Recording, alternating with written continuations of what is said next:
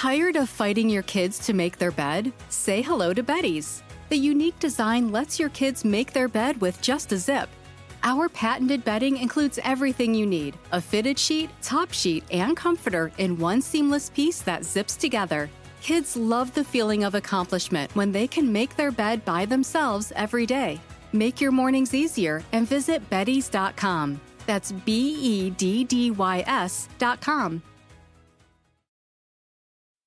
I first started running about 15 years ago as a way to quit smoking.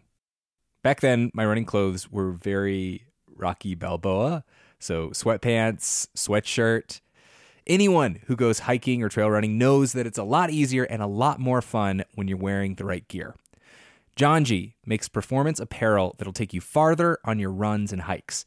They have this merino wool hoodie that I wore on multiple trail runs this weekend. It's soft, it's warm, and most importantly, it does not get stinky when you get stinky. Another reason to love Janji is that they donate 2% of all sales towards clean water projects, raising nearly $1 million so far. Head to janji.com to find your new favorite trail wear, outdoors accessories, and essentials. And use the code OUTSIDE for 10% off at janji.com. That's J A N J I dot com with the code OUTSIDE for 10% off. When I was a little kid, my whole family, grandparents included, packed into a Dodge Caravan and went on a two week road trip to Wyoming. We saw the rodeo in Cody, a grizzly bear in Yellowstone National Park, and an epic thunderstorm near Devil's Tower. On that trip, I fell in love with the West and the natural world. This might sound cheesy, but it kind of made me who I am today. Wyoming has it all breathtaking hikes, kid friendly museums, two of the coolest national parks in the country. The truth lies west. Discover yours at travelwyoming.com. I'm Nate Hegyi, joined today by Nick Capodice and Hannah McCarthy. Hello. Hello, Nate. Hi. So, our episode begins with a tale which we might call The Chicken and the Airplane. Well, this sounds a little bit like a fable. Is the chicken going to get a thorn stuck in its paw? I don't think chickens have paws. It's talons. I like I liked paw better. It's 1942, well into the Second World War. It's been five years since Amelia Earhart disappeared into the Pacific Ocean. Okay, so airplanes are still a relatively new invention, but they're not brand new. You're not going to necessarily think it's like a dragon in the sky. exactly. So, this guy, Thomas Lee Causby, is this chicken farmer in South Carolina. He lives less than half a mile from a municipal airport, which wasn't a big deal until the U.S. military leased the airport in 1942. And so this is wartime, so we've got heavy bombers, transports, fighter planes. They're taking off, they're landing, oftentimes right over Causby's farm. And they were flying like low, like barely missing the tops of the trees. wow. That sounds unlivable. Well, yes, his family, they're losing sleep, and his chickens are so freaked out by the lights and the noise that when the planes fly over, they literally throw themselves into the walls in fright and die. They die in fright? Yeah, 150 of his chickens die this way. Oh. and eventually, Causby loses his poultry business. And so he decides to sue the United States. And he argues this he says, I own this property, including the air right above my house, and you, the U.S. military, you have trespassed. So, what do you guys think? Do you, do you think he's right? Folks, I, well, let me just say I am fascinated to learn the answer to this because we did an episode on whether or not Santa is a criminal. and a lot of that had to do with, you know, who controls or who owns the airspace above your home, above your property. What is trespassing? So I'm desperate to learn this. Well, that is that is the question here. Who owns the skies?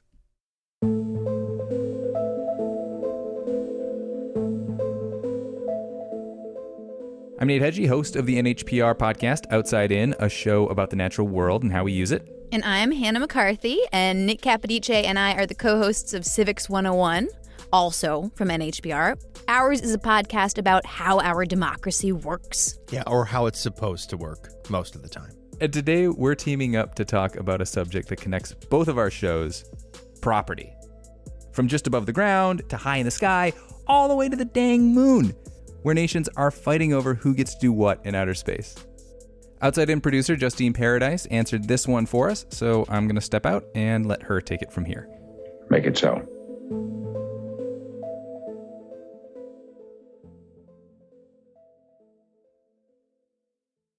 So I want to start with a 1500 year old principle today. Uh, it's a principle about private property rights, and it comes from medieval Rome.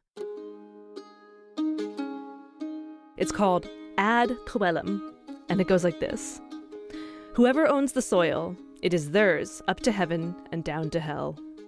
Up to heaven and down to hell? Indeed. And by the way, ad coelum, I have heard this pronounced different ways. I don't speak Latin, but we're going to go with ad coelum.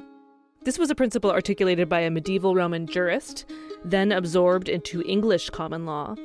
And then, in the United States, English common law got adopted by many states, at least where it was, quote, not repugnant to the Constitution or laws of this state. Can you think of something that might be repugnant to these United States of America? I sure can, Justine. Kings. The founding fathers were obsessed with preventing tyranny of government. This is Colin Jerolmack. Colin is a professor of sociology and environmental studies at NYU. And he explained to me that Thomas Jefferson, especially, saw owning property as a big part of democracy. He envisioned a democracy meaning that every sovereign citizen owns land and owns enough land that they are self sufficient. And the idea of that was if you are self sufficient, then you don't need the government to give you certain basic needs. And so land sovereignty was basically a way of checking government authority. And the Jeffersonian idea, which really won out, I should say, won out for white males, was that you are really not a citizen if you don't own land. Right. And to reiterate what we've said in several episodes, uh, at the beginning of America's history, only white males with property could vote. Uh, and this idea won the day, so to speak. Yeah. And so strong protections for private property were really a founding principle of this country.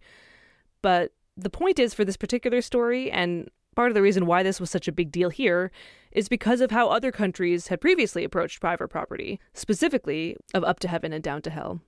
And that down to hell part, what we're really talking about is mineral rights. In every other country, more or less to varying degrees, the government owns the mineral rights. And so you own the surface, but if the government wants to mine, the government makes that decision and then uh, the individual doesn't you know doesn't have a choice and the individual does not directly profit from that. In england landowners did have mineral rights except for one maybe repugnant detail. There was a huge caveat to mineral rights ownership which is that the crown retained pretty much every valuable mineral. So you technically owned the subsurface but if there was oil or silver or gold or diamonds in that subsurface and you obtained it, the government owned that. oh, that's interesting. So the English crown gets your diamonds. Naturally. Whereas in America, if a company wants the mineral rights to your land, like to frack, for instance, they have to ask permission and probably pay you for the right to frack that methane. And that is why Colin's book about fracking is called Up to Heaven and Down to Hell. Oh, there it is. The so called founding fathers, this was a very conscious decision America is the only country in the world where the majority of land ownership, private land ownership, includes the mineral rights and the air above. And the air above. So let's turn our attention to the skies. This country boasts a rich history of property disputes, both large and small, over the 1800s and early 1900s. And for a while, Cases concerning ad coelum are looking at disputes much closer to the ground than the heavens. Like overhanging branches, for example. The courts say, ad coelum, that's a trespass and a nuisance. Protruding eaves, cornices, windows, roofs, walls, you can't use them to get around a property line. All right, so you can't build your way over someone else's land. Their property is theirs. You cannot. Okay. That's a trespass. According to case law, you don't even have to be touching the ground in order to have trespassed. In 1925, Montana's Supreme Court held that shooting a duck over a neighbor's land is trespassing into their airspace, even though the trespass is temporary, even if you miss, even if it does no damage.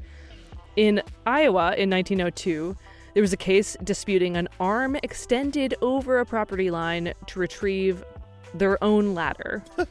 a guy reached over to grab his ladder. It's, it strikes me that maybe there were some other issues going on.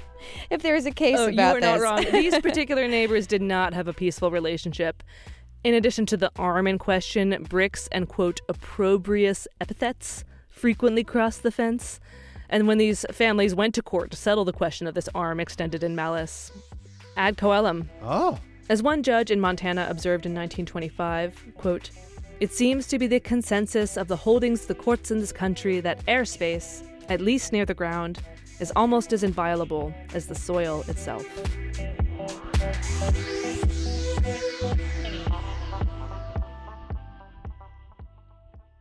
The reasoning in many of these rulings is that the landowner has a right for use and enjoyment of the land. In the case of airspace, that might even mean light and air. In other words, the enjoyment of a nice view.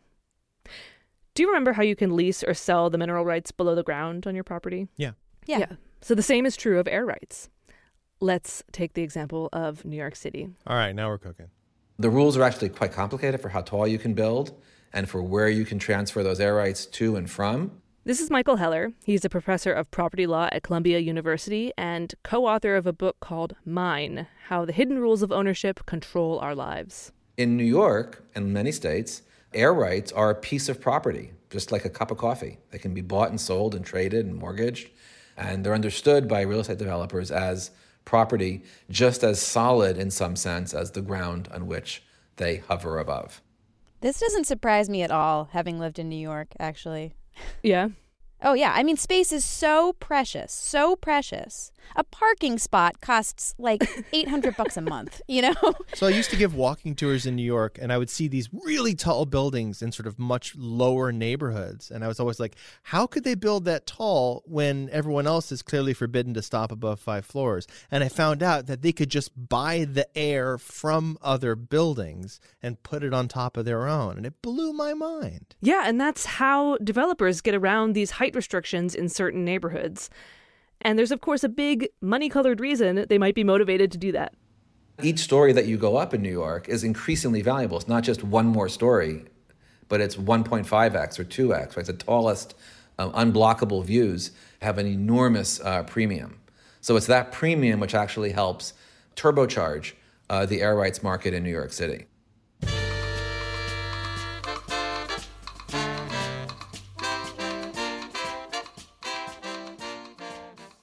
So, backing up a bit, um, going back to our story of ad coelum, courts have been ruling in favor of this doctrine for over a century. But this idea of up to heaven, that's challenged when something happens that the Romans maybe did not anticipate. Oh, oh, flight, right? Yeah, Sky Dragon. Airplanes caused problems at literally at all different levels. If the US were to have decided, which was possible 100 years ago, that the ad coelum doctrine actually did continue all the way up until we hit outer space, uh, then air travel wouldn't have been possible, right? It would have taken too many negotiations to have a single airway from uh, New Hampshire to New York. That would have been an impossible flight. So by the 1920s, the US government is trying to start to put air traffic regulations in place, like the 1926 Air Commerce Act passed by Congress, which authorized the Secretary of Commerce to establish an altitude, so an actual number that basically put a cap on the rights of ad coelum. There were different legal routes uh, that we could have used, um, but the one that we settled on was to say that, you know, as a legislative matter, above a thousand feet uh, simply isn't your space. To clarify, that's a thousand feet over cities and towns and settled areas. It drops to 500 feet everywhere else. But this act failed to address a very important part of flight. Two, actually taking off and landing, which brings us back to our chicken farmer. So, where are we in this story, Hannah? All right, we started out with the chicken farmer, Thomas Causby. He sued the United States. He said, You know, you completely ruined my poultry farm. My chickens died of fright. You owe me money. And the United States says, No, we can use the airspace. You can't. You can't come at us for that. That's perfectly legal. Yes, and so Causby, again, who lives right next to an airport where U.S. military planes are gliding in way lower than 500 feet. His case is based on an important part of the Constitution. The chicken farmers' protection was grounded in uh, the Fifth Amendment of the U.S. Constitution. It was grounded in what's called the Takings Clause. All right, you two are journalists on that American history beat. Can you give us some insight here? Nick, what is the Takings Clause of the Fifth Amendment? So basically, the takings clause is kind of tied to what we think of as uh, eminent domain. Basically, the government can't take something from you for its own use without giving you compensation for it. Um, you know, the government can say, hey, we need this land or we need this thing, we're going to take it, but they have to give something in return. And here's how the Supreme Court ruled it said, by flying their planes in this manner, the United States had effectively confiscated Causby's property, and according to the Fifth Amendment, he was due just compensation. Effectively confiscated. That is fascinating. I love law. So he, he was due money. Yeah, he got 2000 bucks. At the time, that was the kind of money that could buy a house. The Supreme Court wrote in their majority opinion that they must rule this way because if they did not, quote, the owner's right to possess and exploit the land would be destroyed. But even though they ruled that Causby was due damages, the court also explicitly wrote that ad coelum, the idea that those land rights go infinitely upward, that has no place in the modern world.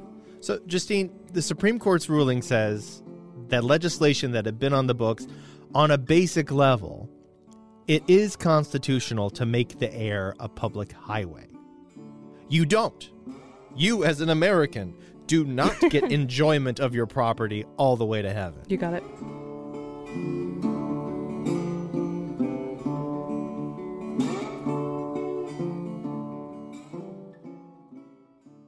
So this was in the 1940s, Justine? Yes. It's so interesting that so many years later, we kind of are coming back to where we started with our founding, with this principle, you know, which made it to life, liberty, and the pursuit of happiness, but it was based on an idea of life, liberty, and the pursuit of property. That's where we got that expression. So we're coming back to our founders' kind of principles of property being the thing that is yours in the United States. Yeah. Yeah, but of course, you know, it's not that straightforward. Like, if you look back to what our framers were doing there, they're tying citizenship and property together, but they're barring so many people from that Mm. mechanism, right? Enslaved people, women who were themselves considered property. And then later on in American history, the government continues to block people from owning property, especially black people in America. I mean, this carried throughout the 20th century. So it's really not that pure. Yeah, absolutely. I mean, I think when I asked Colin Jerolmack, that professor who wrote the book on fracking earlier, you know, do you think that this worked? Do you think that property helping us be more free as a society, as a nation, did that work? And he was like, absolutely not. You know? so I'm I'm very happy that the Declaration of Independence says life, liberty, and the pursuit of happiness. You know what I mean? I think it is hilarious that the founders saw life, liberty, and the pursuit of property. And they just sort of took the quill and crossed that one out. They agreed, you know, let's not say it like that. Thank goodness. Or that's how the story goes, anyway.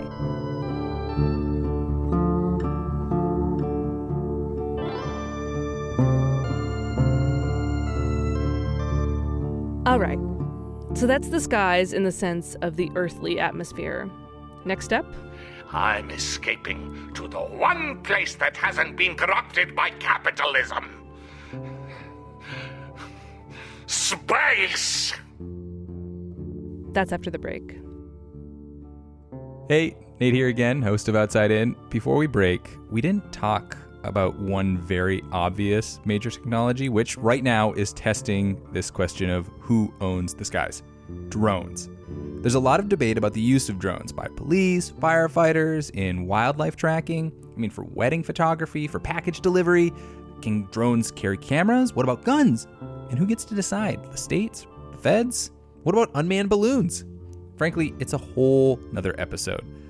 But if you're interested, we are going to address some of these questions in the Outside In newsletter, which is free and comes out every two weeks.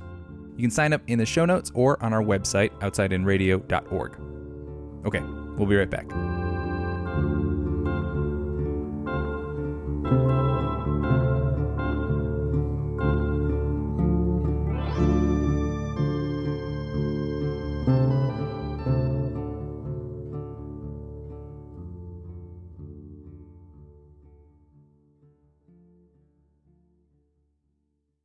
Want to connect with a family member who doesn't speak your language? Then check out the language learning program Rosetta Stone on desktop or as an app. Rosetta Stone is designed to immerse you in the language you're learning through an intuitive process. Plus, the True Accent feature even gives you feedback on your pronunciation. And with a lifetime membership, you have access to all 25 offered languages. Get started today. Visit rosettastone.com backslash pod50 to get 50% off your lifetime membership now. That's rosettastone.com backslash pod50 for 50% off. Whether you're a morning person or a bedtime procrastinator, everyone deserves a mattress that works for their style. And you'll find the best mattress for you at Ashley. The new Tempur Adapt collection at Ashley brings you one of a kind body conforming technology, making every sleep tailored to be your best. The collection also features cool to the touch covers and motion absorption to help minimize sleep disruptions from partners, pets, or kids. Shop the all new Tempur Adapt collection at Ashley in store or online at Ashley.com. Ashley, for the love of home. You can live out your MasterChef dreams when you find a professional on Angie to tackle your dream kitchen remodel. Connect with skilled professionals to get all your home projects done well. Visit Angie.com. You can do this when you Angie that.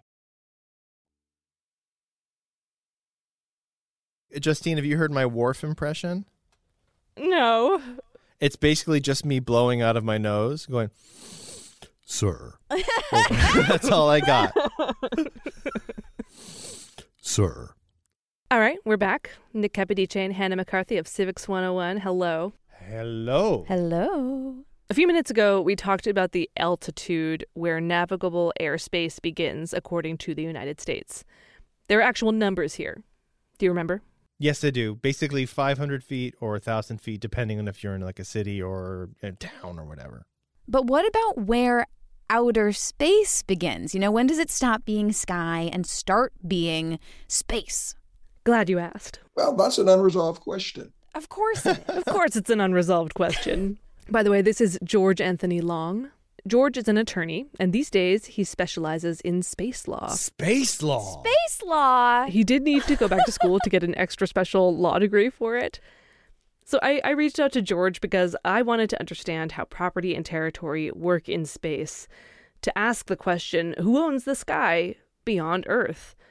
But yeah, George says there is no consensus in the international community about where airspace ends and outer space begins. To be truthful, space is just one of those areas you sort of, after a certain point, you know when you're there. But the whole point is when you get there, you know, at what point it is that you arrive there, that's where it's unclear. All right. Well, this is an echo of a famous Supreme Court statement uh, in an obscenity case in which Justice Potter Stewart said, quote, I'll know it when I see it. So we've got kind of this unexpected overlap between space and obscene material here. A quick and strange aside, Justine. I read once that Supreme Court justices in the 70s used to watch obscene material. They'd have like a, a movie get together. All of the Supreme Court bros would get together. Yeah, and watch some. Yep. All right. I think they even called it Movie Day. What? Are you kidding me? Nope. True story.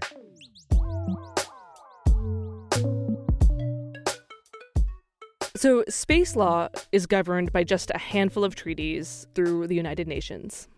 Generally, there are five international space law treaties. The first and biggest one is the Outer Space Treaty of 1967. That is the cornerstone of space law.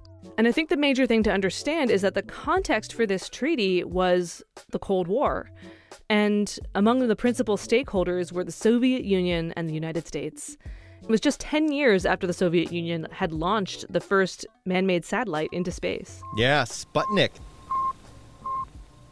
Two years before the United States put a man on the moon. So we're mid space race here. Our objective is not to continue the Cold War, but to end it. We have signed an agreement with the United Nations on the peaceful uses of outer space.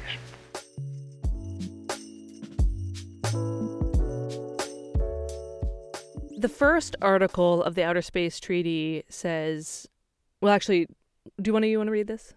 Sure.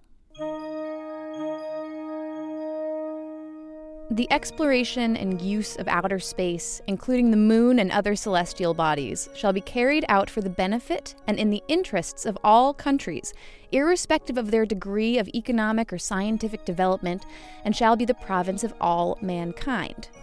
What a nice notion. Isn't it so When was the nice? last time you heard something like that? Wowzers. This sounds like Antarctica, actually.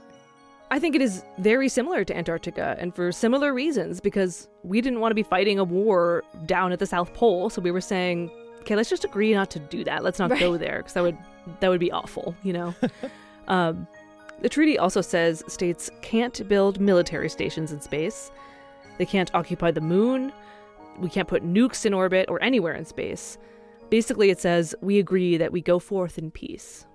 Okay, but as Nick and I recently learned in an episode about the Space Force, which is specifically designed to protect stuff in space, it's not that straightforward, right? Like, space is filled with satellites that help defense systems, and we are certainly looking toward the future as potentially having some conflict having to do with space.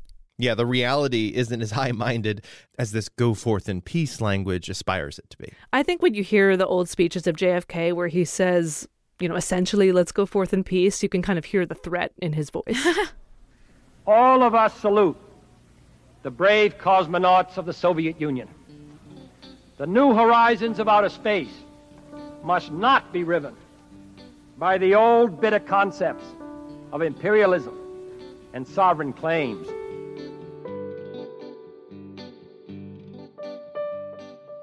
Other treaties of that era dealt with the more practical matters of space law. And in many ways, these treaties mirror ideas in maritime law, so the law of the Mhm, sea. mhm. One way it's similar is that you have an obligation to help other ships in distress, just as you would in most cases at sea. But one way it's different from the sea is that objects can also crash to Earth. Like, what happens if a satellite lands on someone's house? Here's George. Damage on the space of the earth is absolute liability. So there is no mitigation of saying somebody else is at fault. It really doesn't matter. Okay. The launching state or states are absolutely liable. But if, an accident happens in space, such as if two space objects collide, then it's fault liability. And that's somewhat equivalent to your fault liability for regular traffic accidents. So, this is like the space law version of the fine print of a car insurance policy. Another difference from maritime law is the law of salvage. Do you know this one? At least at sea. I know that when I play my favorite video game, I can pick up anything in the sea that I want, Justine. There you go. If it's out there, I'm allowed to pick the flotsam right up. I thought that if you, you know, dug something up from the ocean, you were obligated to return it from whence it came. You get a reward. yeah, it's kind of like our Fifth Amendment stuff again. You get compensation for it. Not so in space. The Outer Space Treaty makes the ownership of a space object and any component part of the space object, the ownership is perpetual. You never lose it. And that becomes a problem because nobody can clean up anybody else's broken satellites. So all this space junk is just building up. Finally, like maritime law, there's a treaty called the Registration Convention. which sort of suggests that countries uh, register space objects that they launch with the United Nations. But the operative word here is suggests. It is not a requirement, and uh, it is not always done. I mean, I don't know. Can you think of an instance in which a country might be disinclined to register their space objects? Yeah, like if it's a secret spy satellite. I don't think we should name any countries here, but I know what we're all thinking. I know what we're thinking. Spy satellite. yeah. The International Space Station is kind of a special case in all of this. The International Space Station is a orbiting platform with different sections. Uh, Each partner to the space station has its own section. The United States has its portion of space station, and United States law applies in its section. Japan has its section. Japanese law applies in its section. And then they have all the agreements of how they will resolve differences.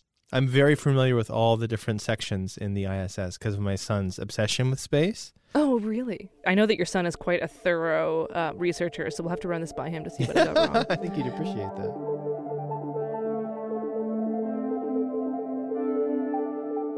The Outer Space Treaty was signed almost 60 years ago. And while that version of the space race is over, we're in a new era of extraterrestrial exploration. And it's not just state rockets headed up there anymore. Private companies like SpaceX are putting objects into orbit now. And it's a time when we're renegotiating the question who owns the skies? You know, when you ask, well, who owns the sky? My initial reaction is like, well, nobody owns the sky, right? This is Deondre Smiles. He is an assistant professor of geography at the University of Victoria. I'm Ojibwe. From my own kind of cultural perspective, it would be really weird for me to say, "Oh, we we own the sky," because we don't. We we're in relationship with the sky. We have accountabilities to the sky, like through like clean air. Deondre is the author of an article called "The Settler Logics of Outer Space," which argues that the language that we use around traveling into space, like as a pioneer, of space as the next or even the final frontier, that that language is really familiar. Yeah, and that that is very purposeful, Justine. I have learned a lot about the American principles of manifest destiny and expanding westward. And there's definitely the sense that once we get to California and we hit the ocean, and by we, I mean this is a philosophy of white settlers, we started sort of panic looking around for somewhere else to go. And so that meant you know, like spreading democracy to other countries for a while. And then when space was an option, there was a very real anxiety about getting there. Like that race with the Soviet Union was very much tied to America's notion of being the expander, of always having a frontier. And Deondre is just one of many folks writing about this and about how bringing a different approach to space means having accountability to places even beyond the planet. We need to instead think about the deep embedded knowledge that sits in places. There's this kind of idea that like, well, it's empty, right? There's no nobody that's living in outer space. There's no life there. But um, an indigenous, you know, plural sort of reading of this would say, well, just because there's nothing living there doesn't mean that it's still not a space that we have to treat with respect and, and care and, and really think about why it is that we're going into outer space in the first place.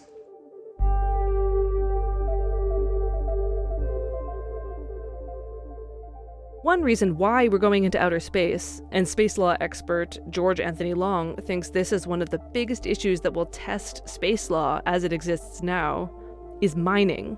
Mining, as in like asteroids have a lot of good stuff on them, and just like in the fantastic TV show The Expanse, we're gonna have all these factions form just because there's a lot of money and asteroid minerals? Resources, absolutely. And even not just in asteroids, but the moon. Oh. The moon has a lot of frozen water and helium 3, which is in high demand on this planet, and helium 3 also has nuclear fusion potential. But remember, don't these celestial bodies belong to no one? You cannot own property in space. Article 2 of the Outer Space Treaty prohibits a state from exercising sovereignty in space or any celestial body or the moon. And while that is a very uh, noble goal, I'm not sure how practical that's going to be because the question becomes how do you protect a mining site or keep other people away from your mining site without exercising some form of control? So there are a couple different efforts to figure this out, this dilemma around mining. One of them is called the Moon Treaty, but very few countries have signed on to this one. It talks about the prohibition of property rights and it talks about having the obligation to uh, share some of the wealth that's gained from, let's say, resource extraction or mining in space but like the great space powers, I'm talking the US, China, Russia, they haven't signed on to this? No, they have not. And within the United States, we've got a law that passed in 2015 which says something different uh, that you may not be able to claim an entire asteroid, but if you extract resources from it, you are entitled to those. This is very funny because is this the United States just saying, well, we have this law. Because like, that's not a treaty. It's not between other nations. it's not. Uh, but meanwhile, NASA is leading something, an international agreement called the Artemis Accords, which is sort of affirming some of those principles in the old treaties, but is also trying to carve out more legal room for space mining. But it's still affirming that space is for all humanity ideal of that original Outer Space Treaty of 1967. Yeah, and I can only imagine that once we actually start to be able to extract and acquire them, things are going to change pretty drastically. On a basic level, like the idea of towing an asteroid onto the planet that's just pure diamond, and suddenly diamonds don't mean anything anymore. Yeah, we're gonna have to have a new um, De Boers company, or what? What is the name of that De company? Beers. Or you can just be like, oh, those are space diamonds. Those are inferior. he got me a ring, but it had a space diamond on it. it's not serious. I mean, yeah, whatever. I agree, Hannah. Whatever the solution is, it looks like we're going to be entering into a new era of space exploration. A, a Chinese mission in 2020 already brought back helium three from the surface of the moon. What? And China has definitely not signed the Artemis Accords. What I think's most interesting about this is it's kind of like anything goes until suddenly it doesn't anymore. Like that's how we've done things Mm. so far. You know, ad coelum goes until it doesn't anymore. And yeah, right now we don't have nukes in space or railguns in space, and we're not mining space diamonds. But that's going to happen, and when it does, we're going to have another have to do another episode. I think. I think so. I mean, it's interesting because there's this there's this idealistic language around space that does feel quite Star Trek. Um, like no one can occupy it. Um, but the thing is, when you put something into orbit, especially geostationary orbit, that's really valuable orbital space. And if a satellite is in that space, like it's technically occupying it. No one else can be there. So it's it's already pretty fuzzy, you know. Well, it's scary to me too, Justine. The number of things that we are putting in space is growing exponentially as the years go by, and they all just stay there, like nothing gets taken out. If space junk gets to be too big, if there's too much of it, we'll never be able to leave the planet again because there's a whirling ball of steel that surrounds our planet, and that terrifies me. And it affects us on Earth. You know, Yeah. like Right. I don't imagine that I'm alone when I like think about looking up at the moon and seeing the lights of a truck backing up like a construction zone or a mining pit. You know, I feel a little like Thomas Causby like, "Hey, you you trespassed on something fundamental here," you know? Mm-hmm.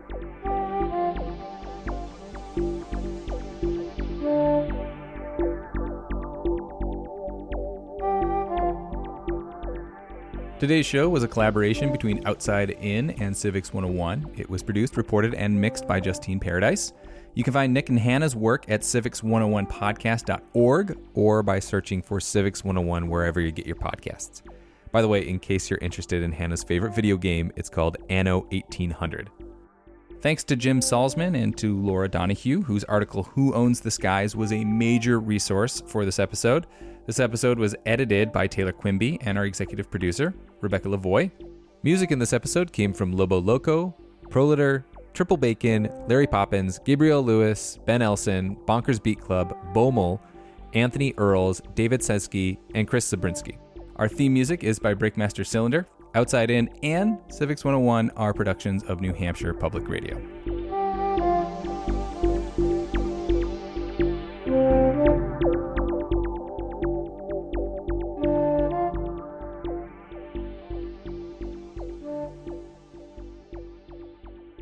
My mother has actually used her merchant marine card to get a lot of help and like a lot Really? of passage in her lifetime. Passage? Yeah, There's some yeah. big air quotes around that. So you so when you're in distress at sea, when your mom's in distress, it's I didn't make that mean to make that a your mom you joke, must but helped. The living room is where you make life's most beautiful memories. But your sofa shouldn't be the one remembering them. The new life resistant, high performance furniture collection from Ashley is designed to withstand all the spills, slip ups, and muddy paws that come with the best parts of life. Ashley high performance sofas and recliners are soft, on trend, and easy to clean. Shop the high performance furniture in store or online at ashley.com. Ashley, for the love of home. You can live out your MasterChef dreams when you find a professional on Angie to tackle your dream kitchen remodel. Connect with skilled professionals to get all your home projects done well. Visit Angie.com. You can do this when you Angie that.